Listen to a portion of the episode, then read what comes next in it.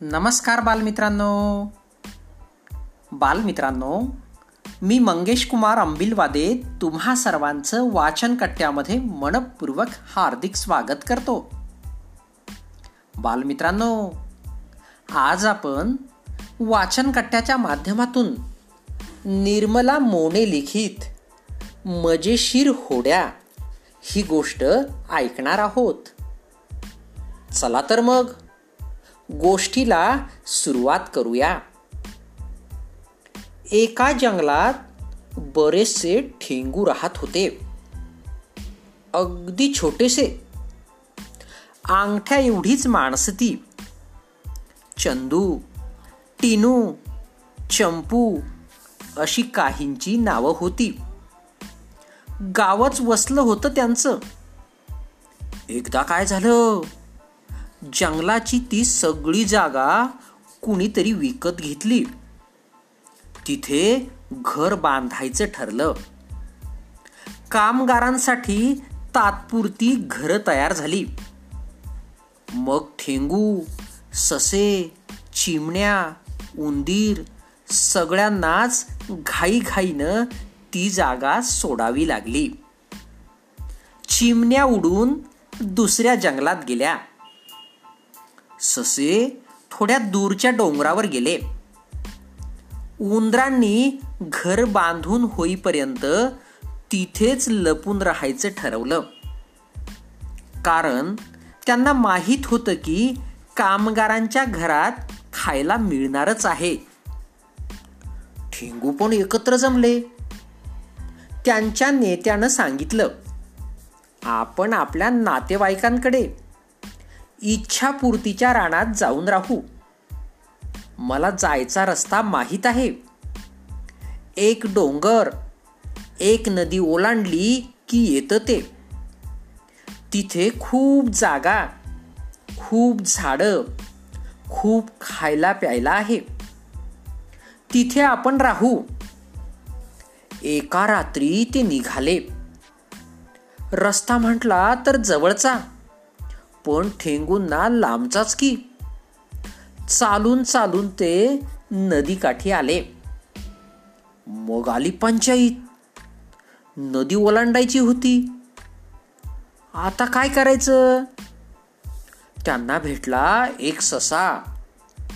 त्यांनी आपली अडचण सशाला सांगितली. ससा म्हणाला इथे एक खूप चांगला दयाळू मुलगा आहे. बंडू नावाचा. तो त्या घरात राहतो. तो खूप हुशारही आहे. तो करेल तुम्हाला मदत. मी एकदा सापळ्यात अडकलो होतो.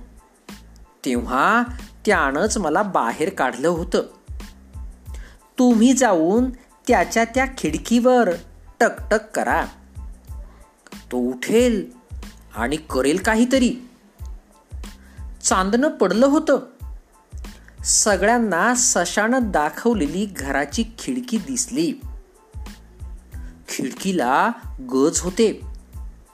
ठेंगूंनी सशाचे आभार मानले आणि ते त्या घराकडे निघाले. घराबाहेरच्या सायलीच्या वेलीवरून चढून खिडकीच्या पट्टीवर ते उभे राहिले. बिछाण्यावर गाढ झोपलेला बंडू त्यांना दिसला. ठेंगू चंदून खिडकीवर टकटक केलं. बंडून कूस बदलली. चंदून पुन्हा टकटक केलं. बंडू पूर्ण जागा झाला. ठेंगूला खिडकीत पाहून तो इतका थक्क झाला की त्याला बोलायला सुचेना. मग उडी मारून तो खिडकीपाशी आला. अरे वा चिमुकल्यांनो मला तुम्हाला कधीच बघायचंच होतं. तुम्ही खरंच आहात ना की मला स्वप्न पडलंय? नाही तू जागाच आहेस. ऐक जरा. बंडू आम्हाला सशानं सांगितलंय की तू प्रेमळ. दयाळू आहेस म्हणून. तू मदत करशील आम्हाला. आम्ही आपली घरं सोडून इथे आलोय. या नदी पलीकडच्या इच्छापूर्ती रानात जायचंय आम्हाला. पण उडायला पंख नाहीत की आमच्याजवळ होड्या नाहीत. नदी पार कशी करता येईल? तू सांगतोस काही उपाय?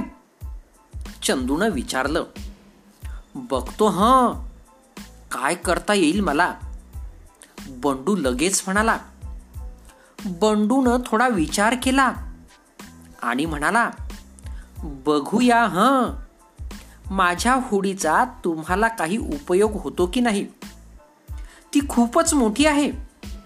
शिवाय माझी वल्ली तुटली आहेत. कागदाच्या होड्या केल्या तर भिजून बुडतील. हां चांगलं आठवलं. काय? काय आठवलं? सगळ्या ठेंगूंनी एकच गलका केला. मी तुम्हाला आक्रोडाच्या टरफलांच्या होड्या करून देतो. त्यांचा आकार तुमच्यासाठी योग्य होईल. एकेकाला एक एक हुडी. त्या पाण्यात छान तरंगतात. त्यांना छोटी शिड मी लावून देईन. म्हणजे वाऱ्यानं त्या पलीकडे नीट पोहोचतील. बंडू खाली धावला. सगळे मिळून अकरा ठेंगू होते.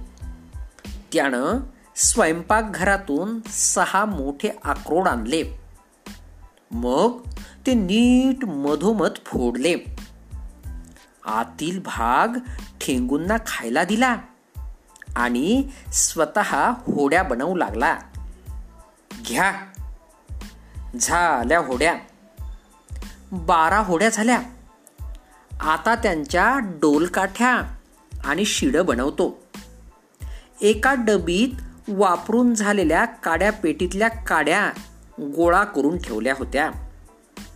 त्या काढल्या.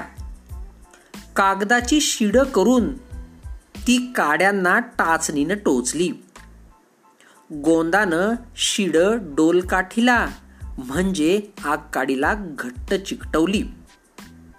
होडी तयार झाली. ठेंगू थक्क होऊन आपल्या होड्या बनताना बघत होते.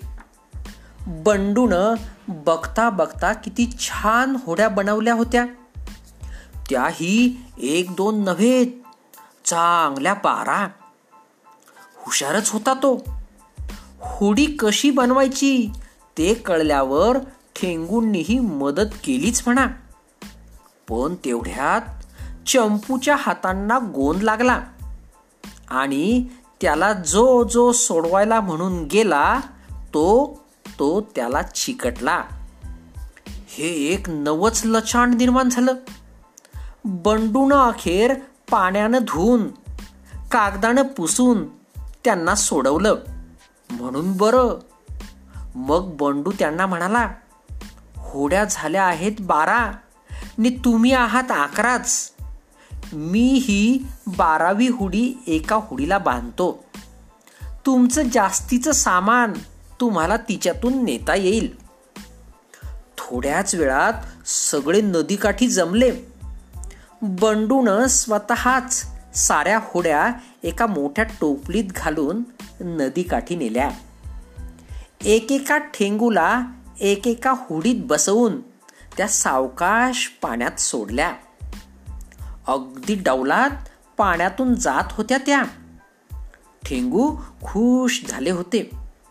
चांदण्यांच्या प्रकाशात त्या बारा होड्यांचा ताफा नदीतून जाताना मस्त दिसत होता. अकराव्या होडीला बांधलेली बारावी सामानाची होडी देखील छान चालली होती. सगळ्या होड्या किनाऱ्यावर गेल्यावर सारे ठेंगू उभे राहिले. आणि त्यांनी हात हलवून बंडूचा निरोप घेतला. बंडू ही नदी किनारी उभा राहून त्यांना हात हलवून निरोप देत होता. त्याला समाधान वाटत होतं. आता कधीतरी नदी पलीकडे जाऊन या ठेंगूंना भेटेन मी. बंडू स्वतःशीच म्हणाला. धन्यवाद.